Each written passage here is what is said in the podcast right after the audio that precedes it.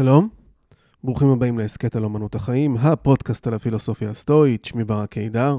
אני יועץ פילוסופי, אני מלמד פילוסופיה סטואית, אתם מוזמנים לאתר שלי stoaisrael.com. דרך האתר אפשר לפנות אליי גם לשיחות ייעוץ פרטניות ואישיות, או אה, להירשם לקורס הבא.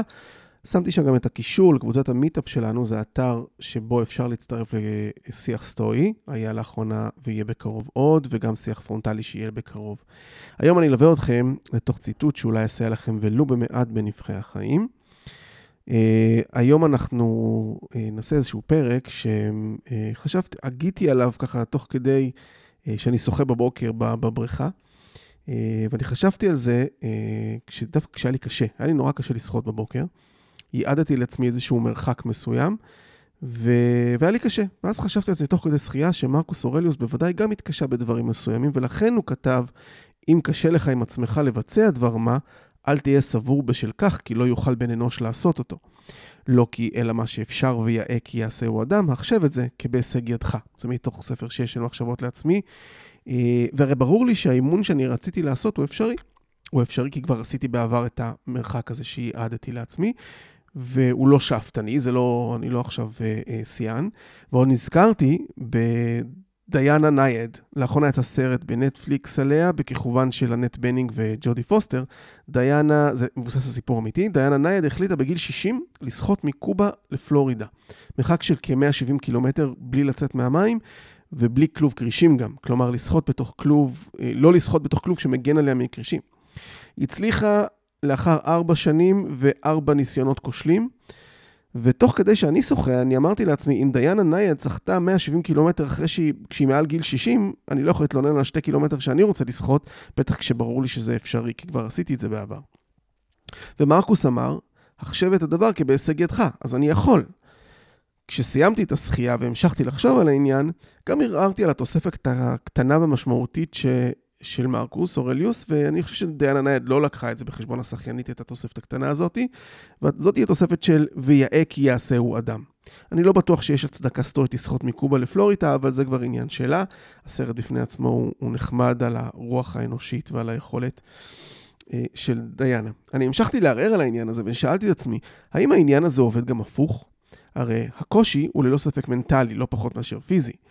ומרקוס אומר שלא נחשוב שהמעשה שקשה לנו לעשות אותו הוא לא כחלק מהיכולות של בני אנוש בכלל. אז אנשים עושים כל מיני דברים שנראים לי לא אנושיים, גם במובנים המאוד שליליים של, הדו, של המילה. אבל הם עושים אותם, זאת אומרת שזה אפשרי, ומכאן כהמשך הציטוט של מרקוס, זה גם בהישג ידי. אז האם זה באמת עובד גם הפוך? האם מעשה שברור שעושים אותו אנשים נורא ככל שיהיה, האם הוא גם בהישג ידי? מתי זה יהפוך מפוטנציאל למעשה? דהיינו, גם אני כמו כל אחד אחר יכול לבצע מעשים מטורפים כמו שביצעו החמאס או הנאצים? הרי אם זה אפשרי שאדם יעשה את זה, אני צריך להחשיב את זה כבהישג ידי, ככה מרקוס אומר. השאלה הזאת מגיעה מהמקום שבעיניי לא נתפס, ואני חושב כמו בעיני כל מי שמאזין לפודקאסט הזה, אני מהמר שככה הדבר, שלא נתפס בעינינו המעשים המזעזעים האלה, זה לא נתפס שבן אדם מסוגל לעשות מעשה כזה. רוחי אינה נוחה שדבר כזה אפשרי בכלל שבני אדם יעשו אותו. אף בעל חיים לא יעשה דבר כזה, אבל בני אדם עושים דברים כאלה משחר ההיסטוריה. הרי המין שלנו הוא לא מין האדם היחיד שהתהלך פה. כמו שיש מיני קופים, כך היו מיני אדם, כמו הניאנדרטלים וכדומה. המין שלנו נקרא הומו ספיאנס, מילולית האדם הנבון או החכם. ככל הנראה, המין החכם שלנו הכחיד מיני אדם אחרים, או שהם הפסידו למין שלנו בתחרות ההישרדות. מרקוס אורליוס היה אדם חכם. הוא לא סתם כותב לעצמו, אם זה אפשרי, אתה יכול לעשות את זה. הוא לא מדרבן את עצמו רק לעשייה. הוא מפעיל פה כמה תרגולים רוחניים במשפט אחד. הוא לומד מאחרים, שזה מה אפשרי, מה לא אפשרי, אבל הוא כאמור חכם, הוא מוסיף את החלק החשוב, ויאה כי יעשהו אדם. אם זה ראוי לעשות את המעשה, מה שיאה שבני אדם יעשו. כי הסטואים בנו את כל התפיסה שלהם על שתי נקודות הנחה. הראשונה, שכולנו יצורים תבוניים בעלי יכולות חשיבה רציונלית. והשנייה, שאנחנו יצורים חברתיים. התפקיד שלנו הוא לחיות יחד, כמו שהוא כתב במקום אחר, כמו השיניים התחתונות והעליונות. אז היאה והראוי לא יכול לסתור את העיקרון החברתי הזה. אם כן, השאלה שנשאלתי בכמה קורסים שהעברתי כבר, כשאמרתי שהשאיפה הסטואית היא חיים על פי הטבע, אז מהו הסביר? מה המידה? מה הבנצ'מרק? למה אנחנו משווים את אותו, אותו השאיפה שלנו לחיות על פי הטבע. ואז מגיע אפיקטטוס לעזרתנו. בספרי השיחות יש פרק שנקרא באיזה דרך יכול אדם להישאר נאמן לטבעו בכל מצב. זה אה, מהספר הראשון בספרי השיחות. אה, כבר בשם, בשם של הפרק עולה השאלה של הפרט מול הכלל. בכל מקרה, למה הפרט מול, מול הכלל? כי באיזה דרך אדם, שהוא הפרט, יכול להישאר נאמן לטבע שלו בכל מצב, זאת אומרת ביחס למצבים, ביחס למצבים שהם חיצוניים לטבע, שרק לא עצמו. הפרק פותח דווקא בתשובות לשאלות שהעליתי עד כה. הפרק מתחיל באמירה של אפיקטטוס של היצור השכלי, בלתי נסבל הוא רק הדבר שנוגד את השכל, ואילו מה שתואם לשכל הוא נסבל. כלומר, לאדם הרציונלי והחושב, הדבר הבלתי נסבל היחיד הוא חוסר סבירות. אבל כל דבר סביר הוא נסבל. אפיקטטוס נותן דוגמה. מכות אינן בלתי נסבלות על פי הטבע. ובכך הוא מתכוון שהמכות כשלעצמם אינן בלתי נסבלות, הרי, הרי הם אפשריים ואפילו נסבלים במידה שונה על ידי אנשים שונים. אחד מתלמידיו שואל איך זה יכול להיות, ופיקטטוס עונה לו, הרי לך, אנשי ספרטה לוקים מלקות לאחר שהכירו בסבירותה של ההלקאה.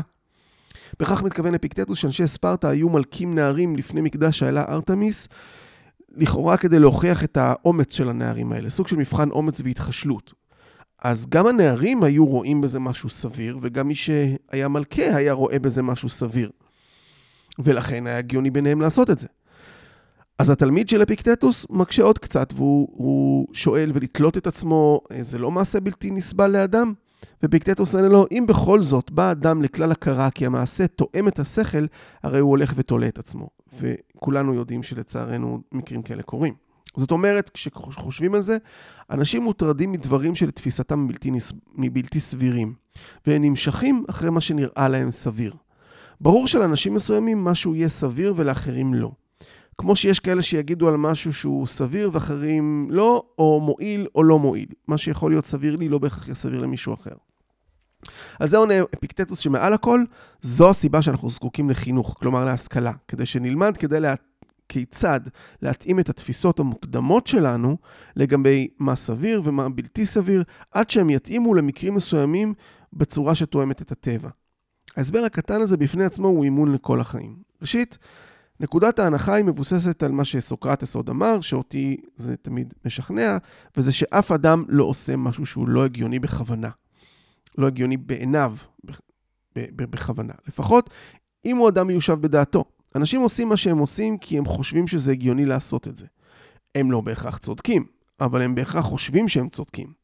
מה שמזכיר לי את השיר המחאה הנפלא For What It's Worth של בפלו ספרינגפילד, השורה מהשיר הולכת כך, And nobody's right if everybody's wrong. אף אחד לא צודק אם כולם טועים.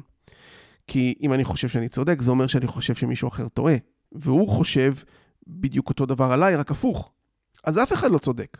בלבלתי אתכם? זה השיר בכל אופן. השיר Nobody's right if everybody's wrong, השורה הזאת מהשיר, זה אומר שאנחנו גם, קודם כל לא חייבים שתהיה לנו דעה על כל דבר.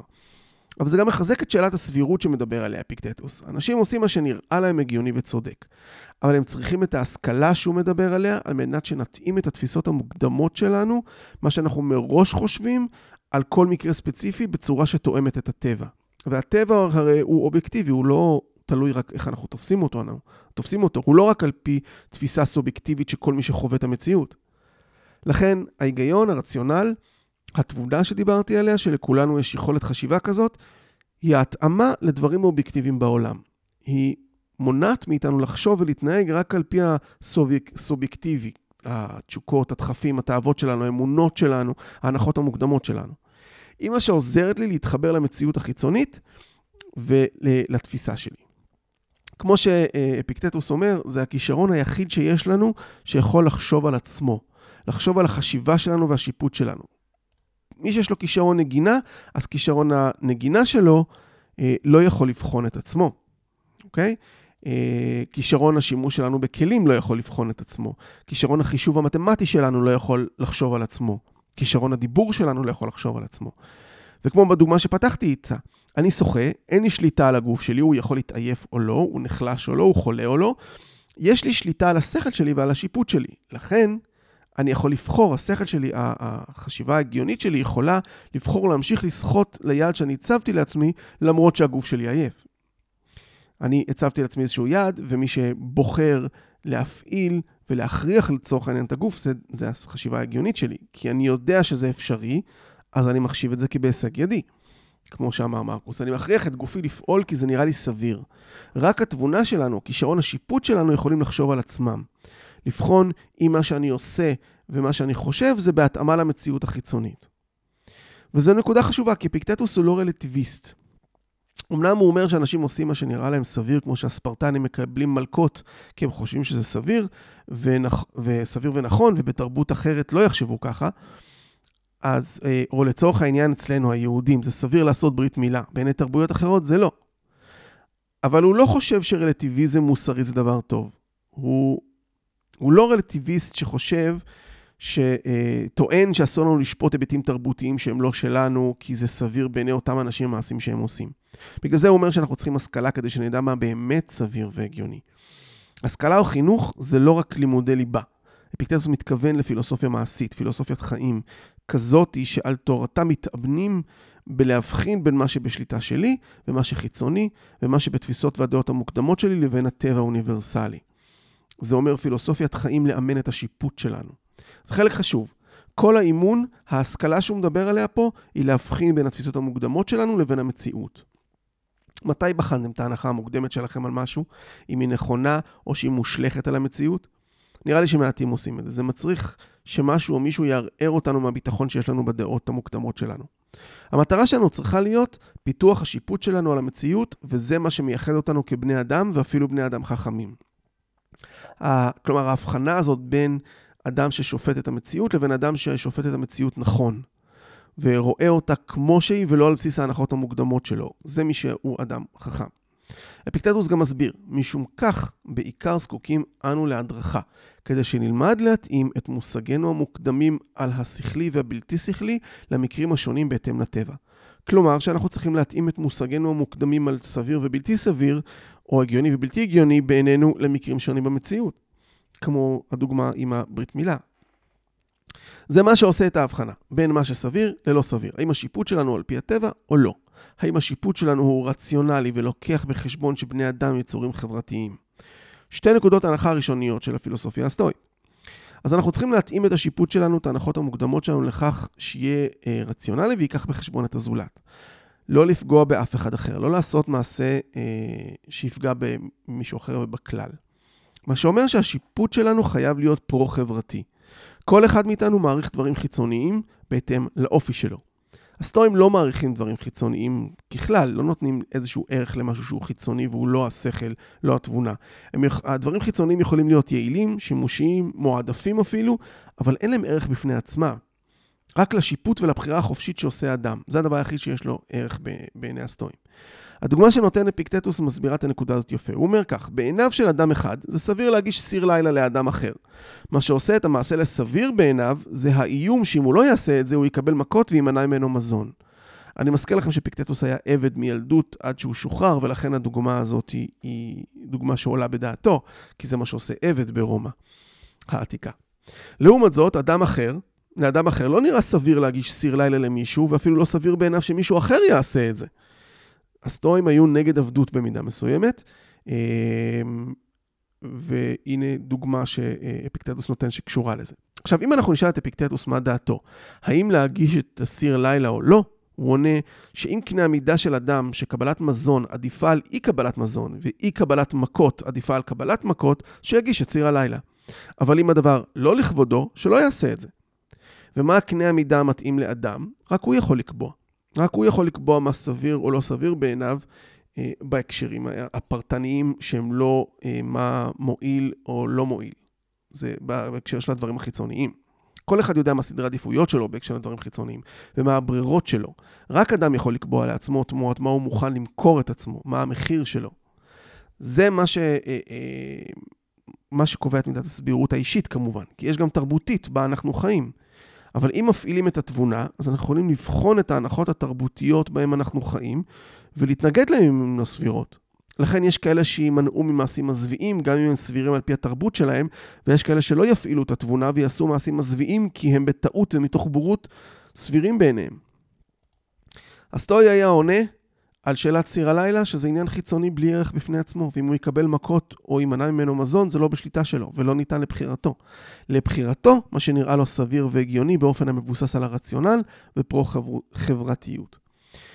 ככה נקבע האופי של האדם, על פי השיפוט שלו, הבחירות שהוא עושה. ומכאן שאדם שנוהג באופן רציונלי ופרו-חברתי יכול להיות ספרטני ולקבל מלכות, מלכות, אם זה סביר בעיניו שהוא מוצא, והוא מוצא שזה מחשל אותו והוא יכול שלא. הוא לא חייב שתהיה לו דעה. אבל הוא לא רלטיביסט שיגיד שלקרוא להשמדת יהודים זה הפרה של תקנון אוניברסיטת הרווארד רק בהקשר מסוים. depend on the context. זה מוסר רלטיביסטי.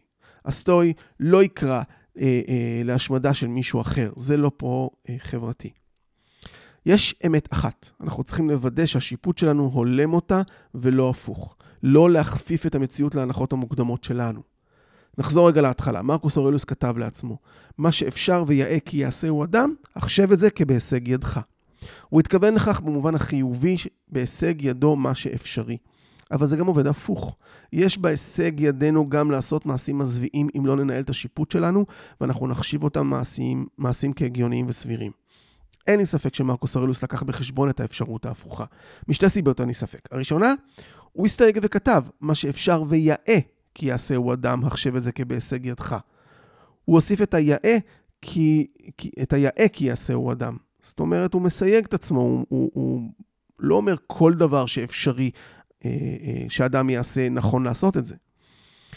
הוא אומר שהוא חושב שנכון שהוא יבחר את מה שאפשרי רק אם הוא גם ראוי להיעשות, אם הוא רציונלי והוא פרו-חברתי. הסיבה השנייה שאני חושב שמרקוס אורלוס לקח בחשבון את האפשרות שבהישג יתנו לעשות דברים שגויים, זה ציטוט אחר שלו שכבר הבאתי בעבר, כי אני חושב שהוא אחד הטובים. אני קורא לציטוט הזה ציטוט בארט סימפסון של מרקוס אורליוס. אתם מכירים את הפתיח הזה של הסדרה, של הסדרה משפחת סימפסון, שם בארט עומד ליד הלוח וכותב כאקט של ענישה מספר פעמים על הלוח, שהוא לא יעשה איזושהי שטות מסוימת שוב ושוב? בכל פרק כתוב שם משהו אחר על הלוח. אז מרקוס אורליוס כותב לעצמו בספר 6, של מחשבות לעצמי, אם יכול אדם להוכיחני ולהבהיר לי כי שגיתי במהלך מחשבתי ובמעשיי, אשנה דרכיי בשמחה. זה האקט בארט סימפסון שלו. הוא כותב לעצמו על הלוח, אשנה את דרכיי בשמחה. אם מישהו יוכיח לי ששגיתי, אני אשנה את דרכיי בשמחה. זה כאילו מכריח את עצמו לכתוב את זה כמה פעמים על הלוח כדי שהוא יזכור, כדי שיפעל בענווה.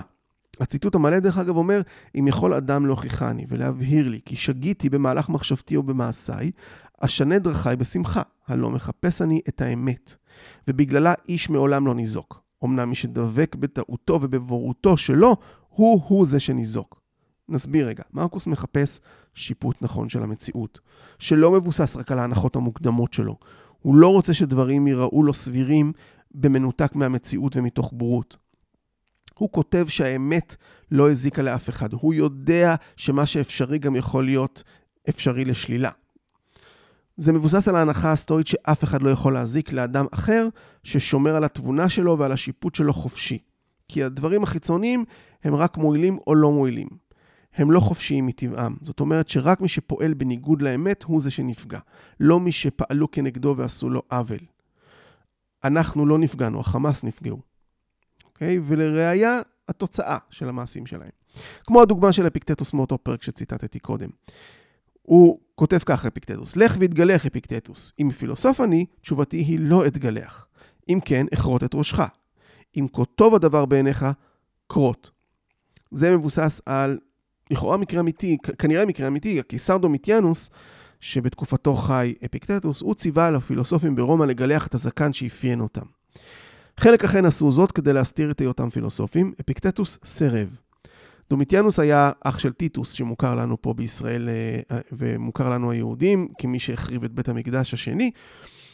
טיטוס ודומיטיאנוס היו אה, שני בניו של אה, אספסיאנוס, יש איזושהי אה, השערה שדומיטיאנוס אפילו חיסל את אחיו. דומיטיאנוס גם הוציא להורג את האדון של אפיקטטוס, אה, והחליט לג... לגרש את כל הפילוסופים מאיטליה.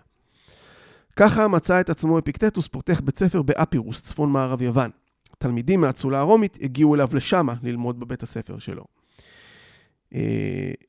לאחר שנרצח דומיטיאנוס, החלה תקופה של חמישה הקיסרים הטובים ברומא, שהאחרון ביניהם היה מורנו ורבנו מרקוס אורליוס.